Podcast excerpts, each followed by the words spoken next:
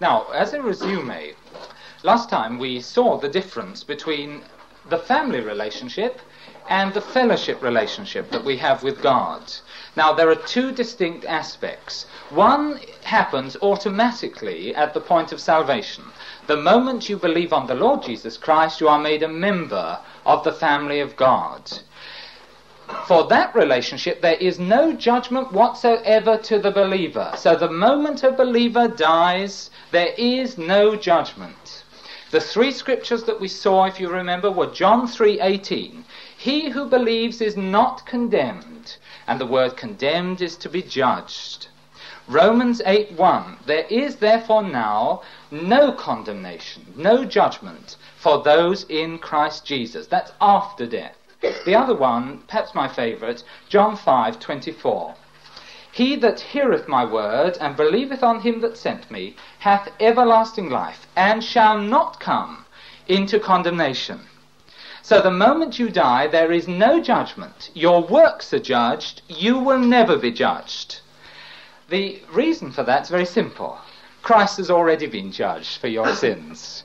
Every sin you've committed in the past, every sin you're committing at the moment, every sin that you are going to commit in your life was taken on the cross. And the wrath of God was poured down on the Lord, and he paid the penalty in full.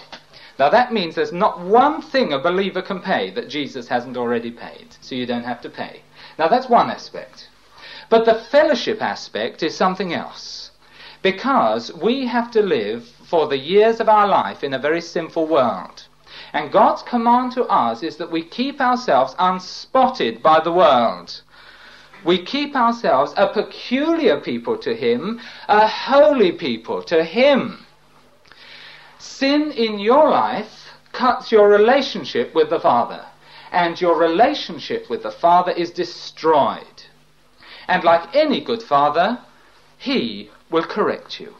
He would discipline you, chastise you is the phrase used. I'll explain the word later on. Not in any way trying to make you pay for the sin that you've committed. Christ already paid for it. It's to get you into line so that you can, will confess your own sin. Well, how do you know what needs confessing in your life? How do you know, actually, the things that need confessing? Well, God has provided two wonderful ways by which you know. One, the Word of God. If it's in the Bible listed as a sin and it's in your life, something's wrong. You've got to confess it to the Father. The other way is by the Holy Spirit. If you know that the Holy Spirit is grieved in your life, then there's something wrong, something that needs dealing with. It's a simple matter of confessing your sin to the Lord. Confess. We saw it last time. If you judge yourself, you be not judged. If you confess your own sin now, He won't chastise you. If every sin in your life has been confessed to the Lord tonight, then He can bless you. He can bless you freely without hindrance. But unconfessed sin means that there's a blockage between you and God. By the way, I should say this as well. If you're a young Christian, you won't be disciplined half as much as if you're a mature believer. Now, that's true with us. You don't take a small baby and you get a cane and whack it and whack it. That's cruelty. Father does not do that. But I hope I'm talking to people who are reaching maturity. And Father disciplines mature people. You do discipline your 12 year old if you're wise. And if your 12 year old's wise, and very few are, they'll say, Thank you very much for doing that. Hallelujah. The one way you do not try and get back into fellowship is by listening to your own heart. Now, what does the Bible say about the heart? Let's turn to it. Jeremiah chapter 17. Jeremiah chapter 17. And verse 9. Jeremiah 17 and verse 9. Now, this is the Word of God. For 2,600 years that's been written, and it's true. Look what it says. The heart is deceitful above all things and desperately wicked. Do you believe that? It's true of your heart. Now, I've heard so many Christians say, well, the Lord knows my heart. It's true, He does. But we don't know our hearts, you see? And sometimes we think in our own hearts that we're all right. We think we're all right. But our heart's deceitfully wicked. Now, it's like a ruler that's all wrong in its measurements. You cannot use your own heart to judge your own sin, because the heart's terribly wicked. That's what it says. It says, actually, who can know it? Who is able to know what's inside your heart? You don't know it. You're not able to know it. But we've got to ask God to show us how terrible our hearts are. God wants you to know how awful it is so that you won't put any trust in your own heart. Are you willing to ask God to show you the depths of wickedness in your own heart? And when He does it, are you willing to receive what He says about your heart? Because you see, the Lord knows your heart through and through. It says that. Next verse, 10. I, the Lord, search the heart he searches the heart. And the idea is he's picked up a lantern and lit it, and he's going into all the little corners where even you can't look. He searches the heart. Notice what it says I try the reins. I try the reins. The word tries to test them. He tests the reins. And the word reins is the Hebrew word kidneys, which may surprise you. In Greek, it would be the bowels. Now, what's all this about? Have you read that? Bowels of Mercies. Uh, in Greek. Well, in, in uh, Hebrew, it was the kidneys of mercies. Because these ancient people believed that the seat of the emotions were around the kidneys. They thought that your emotion came up from the kidneys. So that he says he's testing your deeper emotions love, affection, these deeper things. And I believe that if a person's life is not dealt with on affection, we're in great danger. All of us. The heart is so deceitful that actually wrong affections and wrongly allied affections can cause any Christian to stumble in his Christian life. Oh, the agonies I've seen in some people. I just share this testimony. Uh, at the university I went to, they prayed whether they should have a mission whether they should invite David Watson down to take a mission in the university. They put a fleece before the Lord and they said, Lord, if it's right, we want two people saved. And one week, a woman was saved. She was a fine artist, a fine art student. And she was saved. Next week, I was saved. And we always sort of viewed one another as twins in the Lord, you know. And there was the two. It was right to have a mission. They had a mission. Over a hundred people were saved. It was very much blessed. And this woman was tremendous. She had such a talent which was being used for the Lord. But inside her heart, though she didn't know it, though we didn't know it, was renegade affection. Renegade affection. And the moment she left university, she fell in love with a non Christian, and the Lord was thrown out the window in her life. And I saw that woman go from a glorious, spontaneous, overflowing Christian to one of the most unhappy people I've ever seen in my life. What was wrong?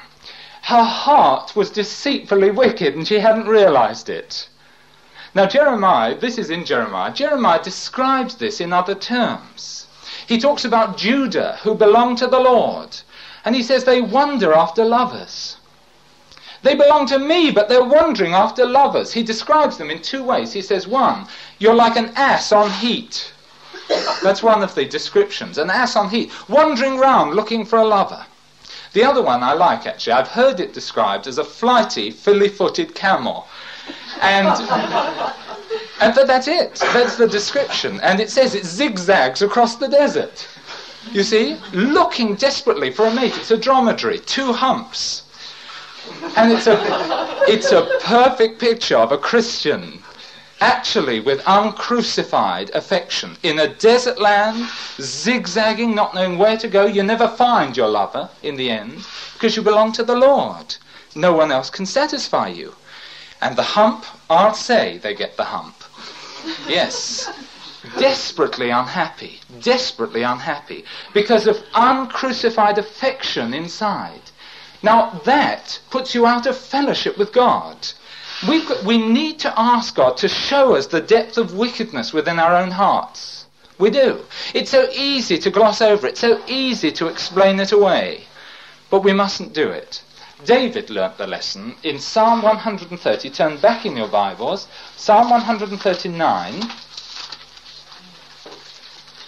Won't read it all, but I want to pick out certain verses.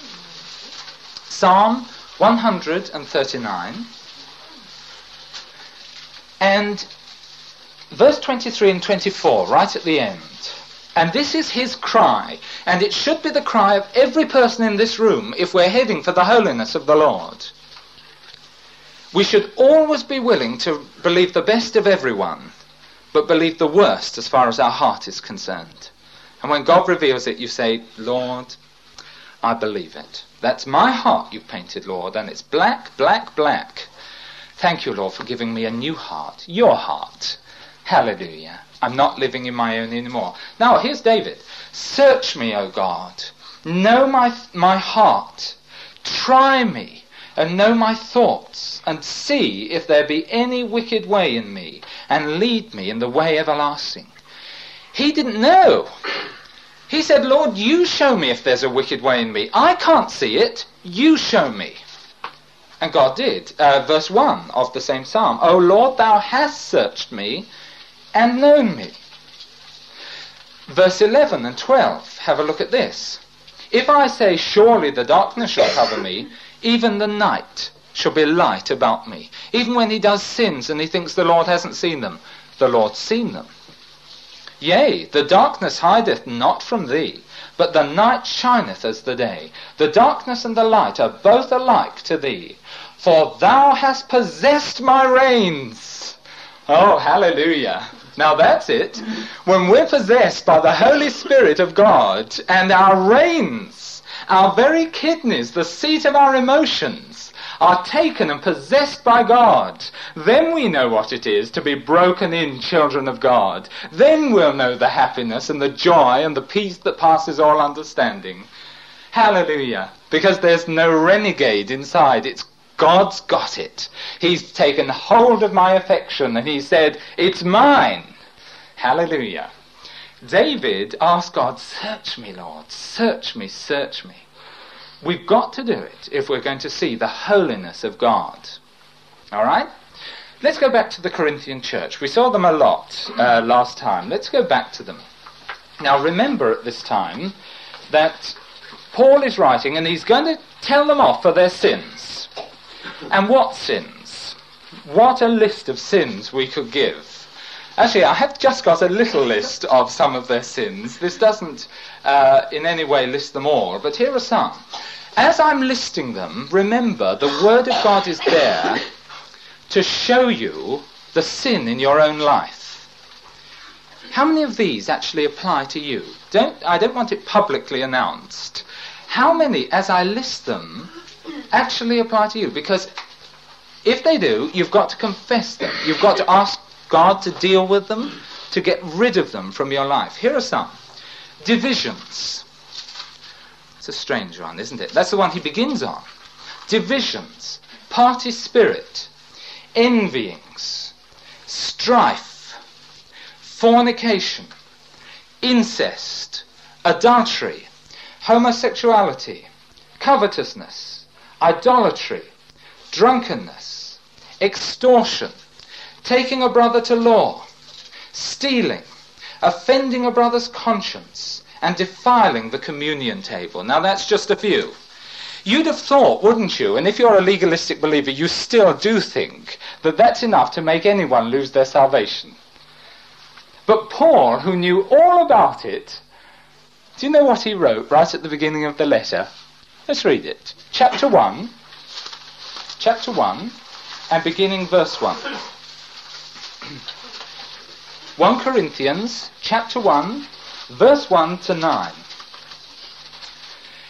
He knows what's going on in that church, and here's what he writes. He begins the letter like this. How would I have begun the letter? I've heard about you, Corinthians. And what I, uh, do you see? And I would have listed all their sins immediately. I would have ripped them off a strip. No. Paul knew that though they were out of fellowship, they were still the beloved of the Father. And here's what he writes Paul, called to be an apostle of Jesus Christ, through the will of God, and Sosthenes, our brother, unto the church of God. Of means belonging to God. The church which belongs to God, which is at Corinth, to them that are sanctified in Christ Jesus. Sanctified means to be set apart, to be different from the world. The Corinthian church? Amazing. But it's true. The moment you believe on the Lord Jesus Christ, you're in Christ and sanctified in Christ. What we've got to do is to sanctify ourselves down here on this earth. That's what dealing with sin is all about. They were sanctified. Their salvation was secure as far as God was concerned. Called to be saints. Saints, the holy ones. Called to be a holy one. This is the Corinthian church. He hasn't said a word about their sin yet. He's building them up. You see, always exhortation before you rip someone apart. And every chapter has wonderful exhortation at the same time as telling them the truth about themselves. Uh, call to be saints with all that in every place call upon the name of Jesus Christ, our Lord, both theirs and ours. Grace be unto you. And I'd have put, and how you need it. Grace be unto you and peace from God our Father and from the Lord Jesus Christ. He hasn't finished that yet. Verse 4 I thank my God always on your behalf for the grace of God which is given you by Jesus Christ, that in everything ye are enriched by him, in all utterance and all knowledge, even as the testimony of Christ was confirmed in you. Well, then he goes on, right down to verse 9. The attack begins, verse 10 and actually doesn't end until we saw the passage last week, 1 Corinthians 11:31. But praise God, the kindred, the family relationship, it still holds firm no matter what they've done. All right?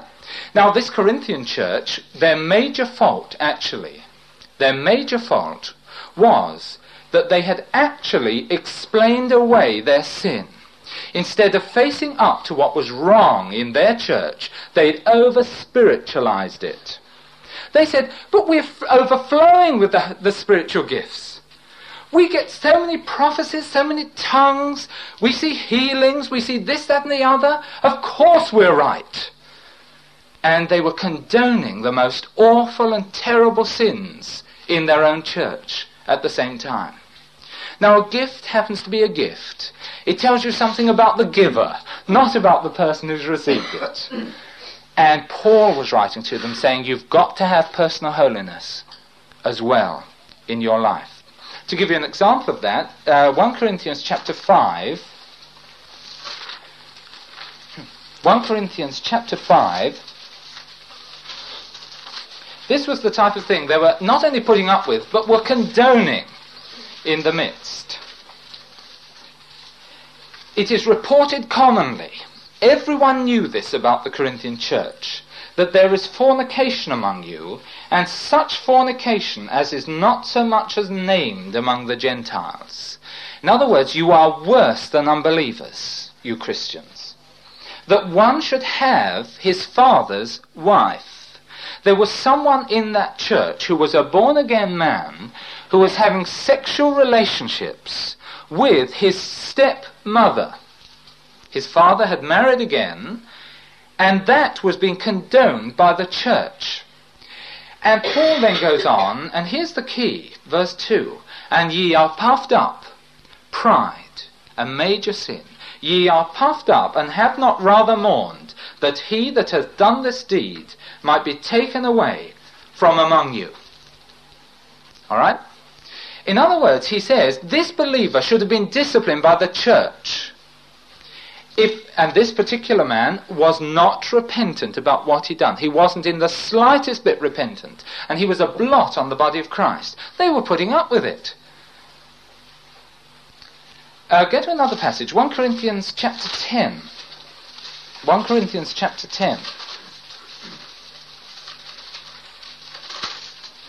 Now here we get the key to the whole matter. Beginning verse 1 and going on. And the point Paul's making is this if a sin's named in the Bible, it's to show you what sin's all about. Sin is not there to condemn you, it's to help you claim 1 John 1 9, to confess your sin. All right, now he goes on. Moreover, brethren, I would not that ye should be ignorant how that all our fathers were under the cloud, and all passed through the sea, and were all baptized unto Moses in the cloud and in the sea. They're identified with Moses. And did eat the same spiritual meat, and did all drink the same spiritual drink, for they drank of that spiritual rock that followed them, and that rock was Christ. But with many of them God was not well pleased. Actually, that's a vast understatement. With many of them, actually, there are only two that he was pleased with Joshua and Caleb. The two million others he wasn't pleased with. Even Moses didn't get into the promised land. All right, now he's saying they have sinned and they were judged. Here we are. For they were overthrown in the wilderness. Now, verse 6, the key. Now, these things were our examples to the ex- intent that we should not lust, lust after evil things as they also lusted. And the point he's making is this if you know those stories, you know which sins to get rid of out of your life. And a list of sins is there so that you can confess it to God, not to wander around saying, Oh Lord, I'm terribly ashamed of that thing. No. You confess it to God and you say, Father, deal with it in my life by your Spirit. Come into my life and by the Holy Spirit drive that thing out of my life. Because we can be free. Hallelujah. You can be free. You do not have to be enslaved by anyone but Christ. Glory to Jesus. And if the example is there, make sure you judge it in your own life. As you read the Old Testament, you'll find sins mentioned there that you didn't even know were sins. We've got some here. Neither, look at this, verse 7. Neither be ye idolaters. And that means worshipping anything. E.g., the television, I would say. Is the television a god in your life? That's idolatry. But neither be ye idolaters, as were some of them. As it is written, the people sat down to eat and drink and rose up to play. That's the golden calf when they made it. Next, verse 8 Neither let us commit fornication, as some of them committed, and fell in one day twenty and three thousand. Now, that's not there to condemn you, it's to warn you, to show you what a sin fornication is and what God thinks about it. God does not like it. Well, if God doesn't like it, He still doesn't, and we've got to ask God to deal with it in our lives. N- verse 9 Neither let us tempt Christ, that's testing Him. Do you know what they were saying? God, we're sick to death of your manna. We want bread. They were not thankful to God for what He provided. And it says, don't you do it. It's a sin. If you are not happy with your lot under God, then you've got to ask God to deal with it in your life. Hallelujah. Now, there's a revelation, isn't it? We should be content wherever we are. Paul says, I have learned in all circumstances therewith to be content. Ask God about it. Ask him into the situation. He wants to be there. He wants to deal with it. So let us let us not test Christ, as some of them also tested him, and were destroyed of serpents. Now, verse 10 Neither murmur ye. That's having your say to God. God doesn't like it. He happens to be God. Who are you to actually get your oar in with God? It's a sin and it needs to be confessed. Now, all of us at times have done that. We've all said, God, I can't stand anymore. What do you think you're doing? But it's a sin. We've got to confess it. We've got to ask God to forgive us, to get it dealt with in our lives. Neither murmur ye, as some of them also murmured, and were destroyed of the destroyer. Now all these things happened unto them for examples, and they are written for our admonition, upon whom the ends of the world are come. That's the consummation of the age. Now, I wonder what your attitude is tonight. Do you think I'm not speaking to you? Do you think, are you thinking, sitting there and saying, Oh Lord, thank you, Lord, that so and so's here, because I think he needs to hear this in his life? Or thank you that she's here. She really needs this message. Because I'm talking to you. You see? And look at verse 12. Wherefore, let him that thinketh he stand beware or take heed lest he fall. Self righteousness is a sin. And every one of us, every day, should be in the position where we say, Father, help me, Lord. Deal with me, Lord. Not to walk around self righteously saying, Oh, I'm so glad I brought so and so tonight. It's you that God actually wants to deal with. Now, this is terribly important. Not condemnation. Once you see a sin in your life, all you've got to do is confess it to God and He'll deal with it. Ask God to come in by the Holy Spirit to deal with that sin. If it appears again, ask Him again. Hallelujah. He'll do it because He's a faithful and a wonderful God. If you judge yourselves, you will not be judged. All right. But say you refuse to judge yourself. Say actually you dig your heels in and you say, God, I'm sorry, I do not accept your judgment on that, and I'm going to carry on the way I'm doing. Well, like any good father at that point, your Father in heaven has to discipline. Discipline, not punishment. Actually, the word for discipline is this word here, paideia. There it is in the Greek. Paideia. P-A-I-D-E-I-A. And it's the word for training and educating children. That's what it is. And chastisement is nothing else but educating and training children. And you have a Father in heaven who wants to train you. And because he loves you so much, he's determined to train you as well. The major passage on chastisement is the book of Hebrews and chapter 12, if we could turn to it. And this is going to be our major passage for tonight. The book of Hebrews, chapter 12.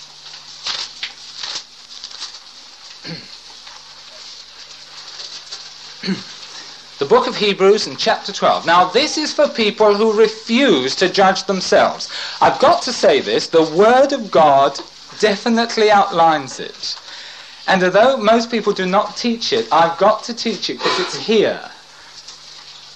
And it's very good for us. Hallelujah. It's for your edification, all of this. The unfortunate thing is about our Bible that it's split into chapters. And uh, this old idea of reading a chapter a day is all very good, but unfortunately it misses the swing of some of the phrases because the whole of chapter 11 has been gradually building up. It's coming to a climax. And when's the, where's the climax? Well, it's in Hebrews chapter 12. And unfortunately, most people who read one chapter at a time, they just get into the climax and then they close their Bibles because their chapter's over. And what a shame. In chapter 11, he's been listing these marvelous men. He's been saying, by faith so and so did this, by faith so and so did this. And if you look at their lives, they're mainly weak type of people, like Gideon. Really weak. But by faith, hallelujah. He really went places, you see, and that's encouragement for us. Well, he's been spelling these all out, and here's the climax Hebrews chapter 12 and verse 1. And he says this Wherefore, seeing we also are compassed about with so great a cloud of witnesses, let us lay aside every weight and the sin which does so easily beset us, and let us run with patience the race that is set before us. Now, the cloud there just doesn't mean one little cloud that you can point to. It means a huge bank of cloud with no apparent boundaries. He says you've got so many examples to point to that it should encourage you, inspire you to get places. And in the Greek, the picture that is being described is of an amphitheatre or a sports stadium. And you've got row upon row upon row upon row of seats, and they're all full. And there are you, down below and you're on the running track. All right? And those people up there are not cheering you on. They've all run the race before you. And you know about their lives. So that every time you look up, you see someone, you say, Oh, yes, he tripped, didn't he, just round the corner? Oh, well, I'll make sure I won't trip. Like that. And then you run further on, and there's someone else, and you say, Oh, yes, he stopped running before he reached the tape, didn't he? Oh, well, I must be careful not to do that. And he says, You're encompassed with this huge cloud of witnesses all the way around you to encourage you. Now, seeing then that you are encompassed about with this cloud of witnesses, what have you got to do?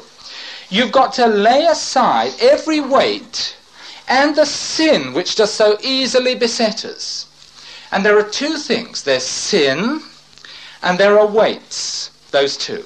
And remember, we are all running a race in this Christian life. Now, it says about the sin, the sin which does so easily beset us, and it means the sin that clings. You just have to brush it, and you find it's come away with you. That's the type of thing. You remember those little um, uh, round things with the spikes on that we used to throw at one another with children? Do you remember those? And if it just touched you, you were caught. And I used to be smothered with them. My jumpers used to be ripped to pieces as I tried to get these things on. He's saying that's just what sin's like. Sin is clinging. Clinging. You just have to brush past it and it's you're caught. You've got it. And that's what it means in Ephesians 4 when it says, Give no place to the devil. Don't dwell upon sin. Don't dwell upon these things. They cling like this cling foil. It clings to you. Well, that's sin. That's got rid of by 1 John 1 9. Confess your sin to the Lord. He's faithful and just to forgive you. But look at the other one the weight. The weight. Now, these are not sins. In fact, these weights are actually something that could be very good, and in normal life are very good, but when you're running a race are no good at all. The great example, and the one I think I've quoted before, is of a toga. These long white flowing robes that the Romans wear. Now they're very good. The Romans were very happy with togas. They looked good, they were stately. But if you're running in the 1500 meters or whatever it is, they're no good. There is nothing wrong in a toga. But when you're running a race, you trip over. In fact, the quickest way to fall flat on your face is to run in a toga. That's it. Now that's a weight. Well, how do you know what a weight is? Well, the best way to find out is to actually start running. Because as soon as you start running, you begin to find the things that are the weights. All right? If you're an athlete, you know full well that a good meal is a wonderful thing. The bigger the better with people like me. But if you're running, it's no good at all. Absolutely no good. Now, these are the things that we're talking about. In my own life, to give a personal example, I used to be a great concert goer. There is nothing wrong in going to the concert three times a week. nothing wrong. Right? I'm not condemning you in the slightest. But when I started running with Jesus, I found I had to make compromise. And that was a weight that had to be laid aside. You've got them in your life too. I know a lovely Christian who still hasn't laid aside football in his life. In fact, he would rather go to a football match than come to a Bible study, not in this fellowship, of course.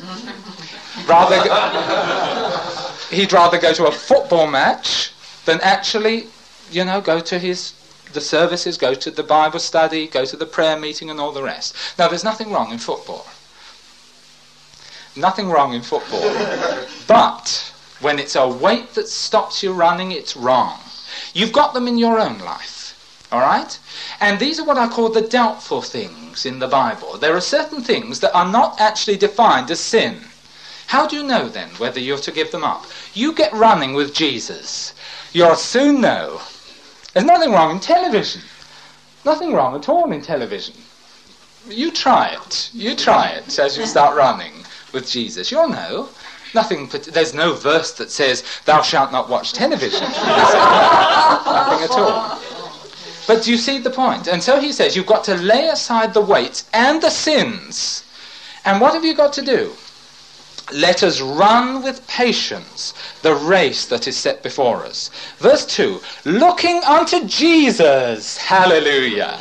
Praise God. And actually, it's not looking unto, it's looking away unto Jesus. Take your eyes off the witnesses and look to Jesus. And yet, actually, he's saying, have a glance at the witnesses as you're going round, but keep your eyes fully on Jesus. He's the goal.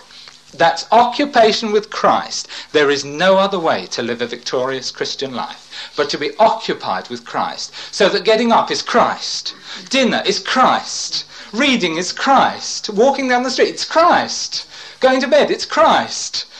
Prayer meetings are nothing because it's what you do every day. Hallelujah. That's Christ. It's occupation with Christ. Don't look at one another either.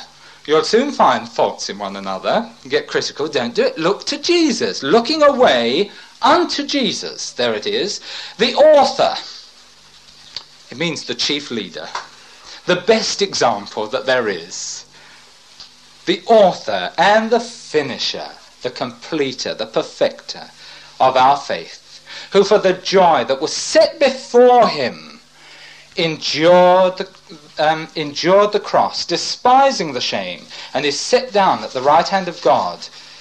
Hallelujah. Set down at the right hand of the throne of God. And what's he doing there? He's your defense lawyer up in heaven. Praise God. Verse 3 For consider him, meditate on Jesus, that endured such contradiction, that's opposition, such opposition of sinners against himself. Who opposed him? The crowd did. The religious leaders did. The political leaders did. The devil did. Even some of his disciples did. Worse than that, a guilty sinner of a thief on the cross opposed him. Consider him. Look at what he had to go through, it says. Lest ye be wearied and faint in your minds. To be occupied with Christ means you can take every circumstance that comes with joy Praise God. Keep your eyes on Christ. Verse 4 Ye have not yet resisted against blood, striving against sin. What's the point? He has. You haven't. He has.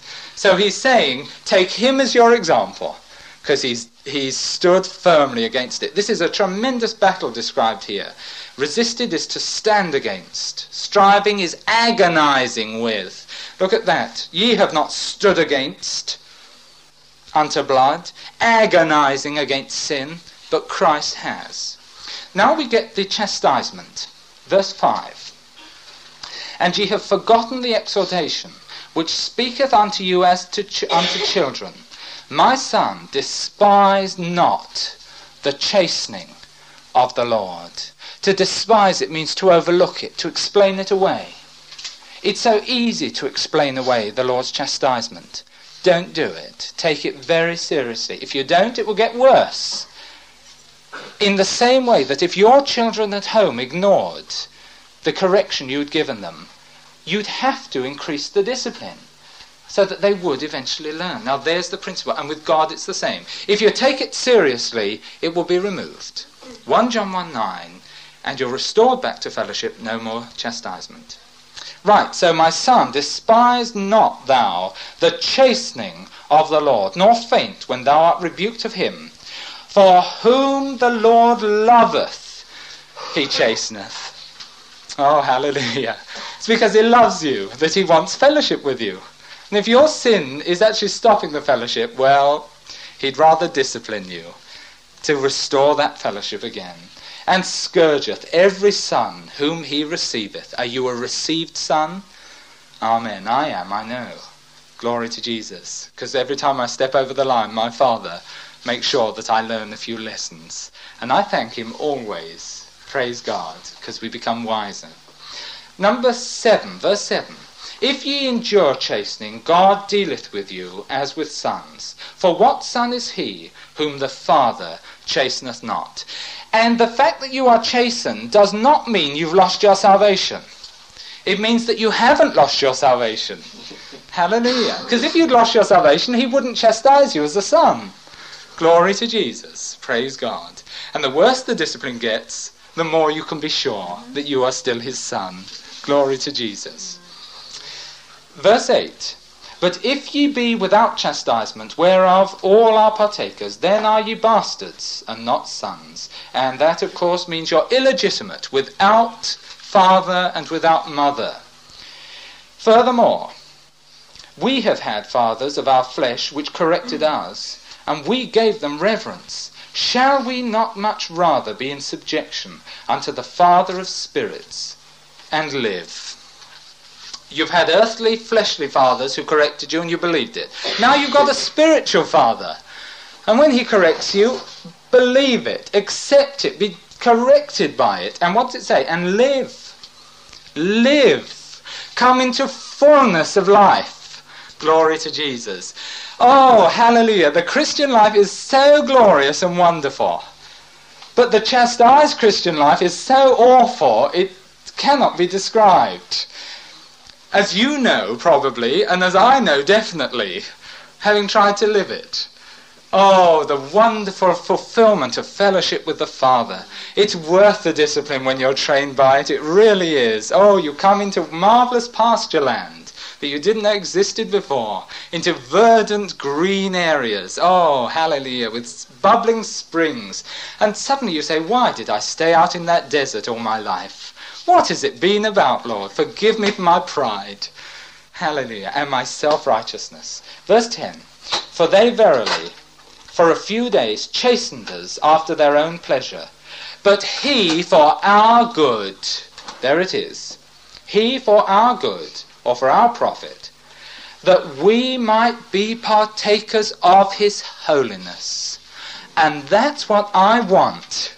I want his holiness to be completed in me, so that when I walk around, the holiness of Jesus walks with me.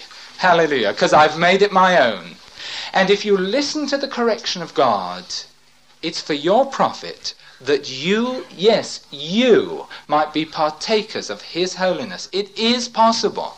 It is possible to get there. Glory to Jesus. It is possible by the Spirit to put to death the deeds of the old sin nature inside. It is possible. Because the move of the Spirit and the walk in the Spirit neutralizes the old sin nature. It's true. It takes time to get there, but it's true. And every time you see a sin, confess it. Every time He disciplines you, believe it. Hallelujah. And you'll know the peace and joy and maturity will surely come through. And who's glorified? He's glorified, which is what we want, isn't it? Hallelujah. Only Him. Now it goes on. All right, verse 11. Now, no chastening for the present seemeth to be joyous. And that's true. Amen? Amen? When it happens, it's not very nice. Okay. But grievous. Nevertheless, afterward, it yieldeth the peaceful fruit of righteousness unto them which are exercised thereby, but only unto them who are exercised thereby. Those who despise it, you're going to get it worse. That's what it means. The peaceful fruit of righteousness. Oh, hallelujah. That's what chastening's all about. That's what it's all about, and it's worth it every bit. It can be stopped just by 1 John 1 9, confessing your sin. And then it goes on, verse 12 Wherefore lift up the hands which hang down, and the feeble knees. Amen. Lift them up. Now, what's this mean? Lift up is a medical term, and it means to put back into joint dislocated joints. Now, if you've ever had a dislocated joint, you know something. Not only are they painful, but you can't actually move very well with one. Have you ever tried playing tennis with your elbow bow joint out, for example? It's extremely painful. And you're quite useless. You can't do anything with it at all. And that's what sin does in your life. It dislocates you as a joint in the body of Christ. Sin means you're hanging out painfully. And it's not just painful for you, it's painful for the people around you. The major reason for that is that instead of facing up to the fact it's your fault, you'll blame everyone in sight. It's all their fault. And it's painful, very painful. So it says, get it back into joint. Go on, get it back into joint. Confess it to God. And the feeble knees. The feeble knees, these are paralytic knees. right? Causing you to hobble. Instead of walk and dance in the Spirit, you're hobbling because sin has made you paralytic. That's what it means. If you judge yourself, you be not judged. Right, verse 13. And make straight paths for your feet. These are smooth paths, easy paths, not difficult paths. Make straight paths for your feet, lest that which is lame be turned out of the way. And he says, if you don't confess your sin, it's going to get worse. You'll not only be lame, you will be dislocated, definitely, but rather be healed. Rather be healed. He does not want to chastise. God's purpose is not that. He loves you. He wants you walking with Him uprightly, but rather be healed. Praise God. Verse 14 Follow peace with all men and holiness, without which no man shall see the Lord. And to see the Lord bodily manifest in us is possible through holiness. Glory to Jesus. And what the Lord, the Father, wants is His Son revealed in each person. That's what this discipline is about. But you don't have to resort to discipline. Judge yourself, and you be not judged. Hallelujah. And that's a glorious and wonderful picture. Hallelujah. Holiness is possible. And we as a fellowship have got to start manifesting the holiness of Jesus out of every joint in this place. And if the joint's dislocated, they've got to get back into joint, or else they'll be further dislocated. That's the ch- chastening of God. And I want to emphasize this you do not join in God's discipline of another believer right? Because as soon as you do, you're out of fellowship and you're going to get it yourself. God is quite able to discipline his own children and he doesn't need you to help. Praise God. All right, let's um, just go back to the Corinthian church. All right, and concentrating on the Corinthians. The unfortunate thing about us as Christians, of course, is that we tend always to dwell on the negative. But actually, after 1 Corinthians, there's a glorious book called 2 Corinthians. And something happened to the Corinthian church because of the letter that Paul had written, because of 1 Corinthians. Isn't it a shame Corinthians are known as the carnal church instead of the church that responded to the message and got back into fellowship? How tragic it really is. Now, the passage I want is 2 Corinthians and chapter 7 2 Corinthians in chapter 7. and by way of revision from the 1 John 1 9 tape, I think it was, let me first of all make it clear. There are two words in Greek which are translated repent, and only one of them means repent. If uh, you know the tapes, you can probably tell me what these words are. But so as not to embarrass everyone, here they are. The first word, number one, metamelomai. M E T A M E L O M A I. And it's translated repent in the Bible, but it doesn't mean repent. It means to feel sorry, to be emotionally upset, to be grieved, to regret. And no man ever got to heaven by metamelomai. That does not take you to heaven. Feeling emotionally upset never, never got anyone into heaven. That's true. And it's said of Judas that he, he repented, but it's this phrase he wept. He wept tears. But he never got to the other one, the second one, which is correct repentance, and this gets anyone to heaven, anyone at all. M E T A N O E O. Long O at the end. Metan o eo. Metan eo. And this is to change your mind about something. To change your mind about something. Every person who is experienced in counseling should know one thing that tears mean very little to most people. In fact, I can think of four main reasons why people cry. And we've got to beware of these uh, when we're counseling people. The first one is for sympathy or pity or more interest. And it's remarkable the number of people that can actually cry when they're so filled with self pity. And you and I can take it as being true repentance, and it's not. It's self indulgence, actually. The second one is that uh, you can be sorry because of failure. You see, you failed in some particular way, and and uh, you're, you're full of self failure, and there you are weeping tears of, uh, you know, of being so desolate because nothing seems to have gone right in your life. The next one I found, this is just summarizing tears, uh, the next one that I found is the shock of being found out. And I find that's a big one. Some people burst into tears because God has revealed something in their lives that they didn't want anyone to know. And the last one is false spirituality. There are some people who think tears are spiritual, you know, and it's humbug very often. The only tears that are genuine before God, as far as sin is concerned, are tears of love. Because you love Him so much and you regret that you have hurt Him through your sin. That's godly grief, and there's a difference between them. All right? Now, there we go. Now, you've got, in this particular passage, both words used. You've got emotional upset and you've got true repentance. And here's the Corinthian church. This is the Corinthian church I want you to remember. Right? This is the Corinthian church I join. Um, 2 Corinthians 7 and verse 8. Paul's writing to them. He says, For though I made you sorry with a letter, I upset you with a letter, I do not repent. And the word repent there is to be upset. It's the first one. In fact, in verse 8, real repentance is not mentioned. He says, For though I made you sorry with the letter, I don't regret it, he says. It's regret there.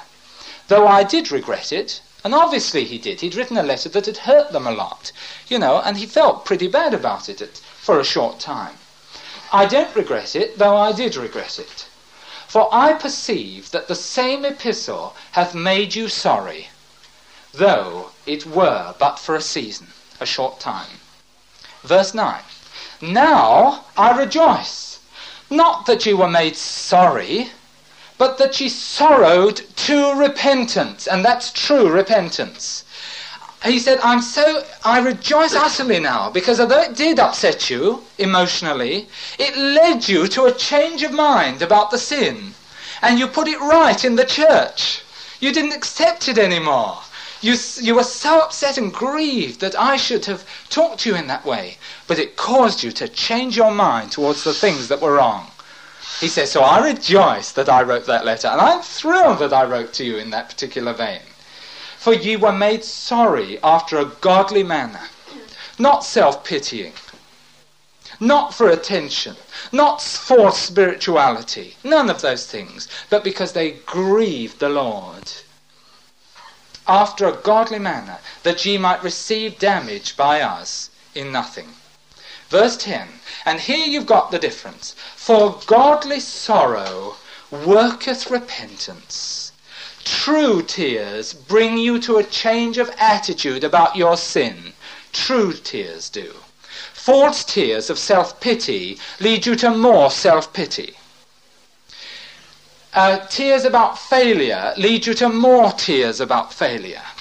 But true godly tears lead you to a rethinking about your position before God and cause you to repent. Oh, hallelujah. And the whole church had been so upset that they changed their attitude. And the man was, they told the man who'd been living with his mother in law, uh, sorry, his stepmother, they said to him, You've got to stop it and confess it. Now, we don't know. He, I trust that he did confess it and get right. Otherwise, they said, Well, I'm sorry. But, brother, it's a blot on the body of Christ, as far as we're concerned. But godly sorrow worketh repentance. Now, the next phrase, to salvation not to be repented of. What's that? To a salvation without regret. Oh, hallelujah. A salvation that's joy packed. A salvation that's full of good things.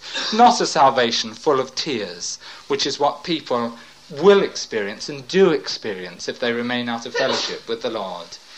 But the sorrow of the world worketh death. And any other reason for sorrowing or crying produces death inside. The number of people I've counseled, and they've wept and wept and wept about their sins. And then a month later, they're doing things just as bad as they were doing before. What's all that, those tears about? They had not come to a true change of heart and mind before the Lord. It is not metamelomai. It is metan or eo that's needed, a change of mind. Now look at this, verse 11. For behold, this selfsame thing that she sorrowed after a godly sort, what carefulness it wrought in you! Yea, what clearing of yourselves! Yea, what indignation! Yea, what fear! Yea, what vehement desire! Yea, what zeal! Yea, what revenge! In all things ye have approved yourselves to be clear in this matter. What a glorious end! Judge yourself, and ye be not judged. And the Corinthian church, having been judged terribly by the Lord, suddenly came into prosperity, suddenly came into such a place of blessing they couldn't believe it. Praise the name of Jesus. Um, glory to Jesus. The corrected translation, this is the Price translation. Let me read it through. For though I made you sorry with my letter, I don't regret it, though I did regret it. For I see that the letter grieved you for a short while. Now I rejoice, not that you were made sorry, but that you were made sorry to repentance. For you felt a godly sorrow, and so were no, no losers by what we did. For godly sorrow produces repentance to a salvation which brings no regret, but the world's sorrow produces death. For see what earnestness this godly grief has produced in you. What eagerness to clear yourselves, what indignation, what alarm, what longing, what zeal, and what punishment. On every point you have proved yourselves clear on the matter. Praise the name of Jesus. The holiness had come into their midst, and they saw the Lord high lifted up in their very midst. We can do it. Judge yourself, and ye be not judged. Don't wait for the chastening of the Lord before you get right. Get right now. Get right now. Find a new place with God where He so occupies your life you can't bear to hurt Him with your sin, because hurt sin is like a knife wound into the very heart of God. Oh, hallelujah. That will cause repentance. That will cause a rethinking on these things. The holiness is what we as believers have got to manifest in our lives and to show a world which is enchained to sin and can't get out. And we can say, we're free. We're free because the Lord Jesus Christ has taken our sin and dealt with that sin on the cross. You too can be free. Believe on the Lord Jesus Christ and thou shalt be saved. Amen.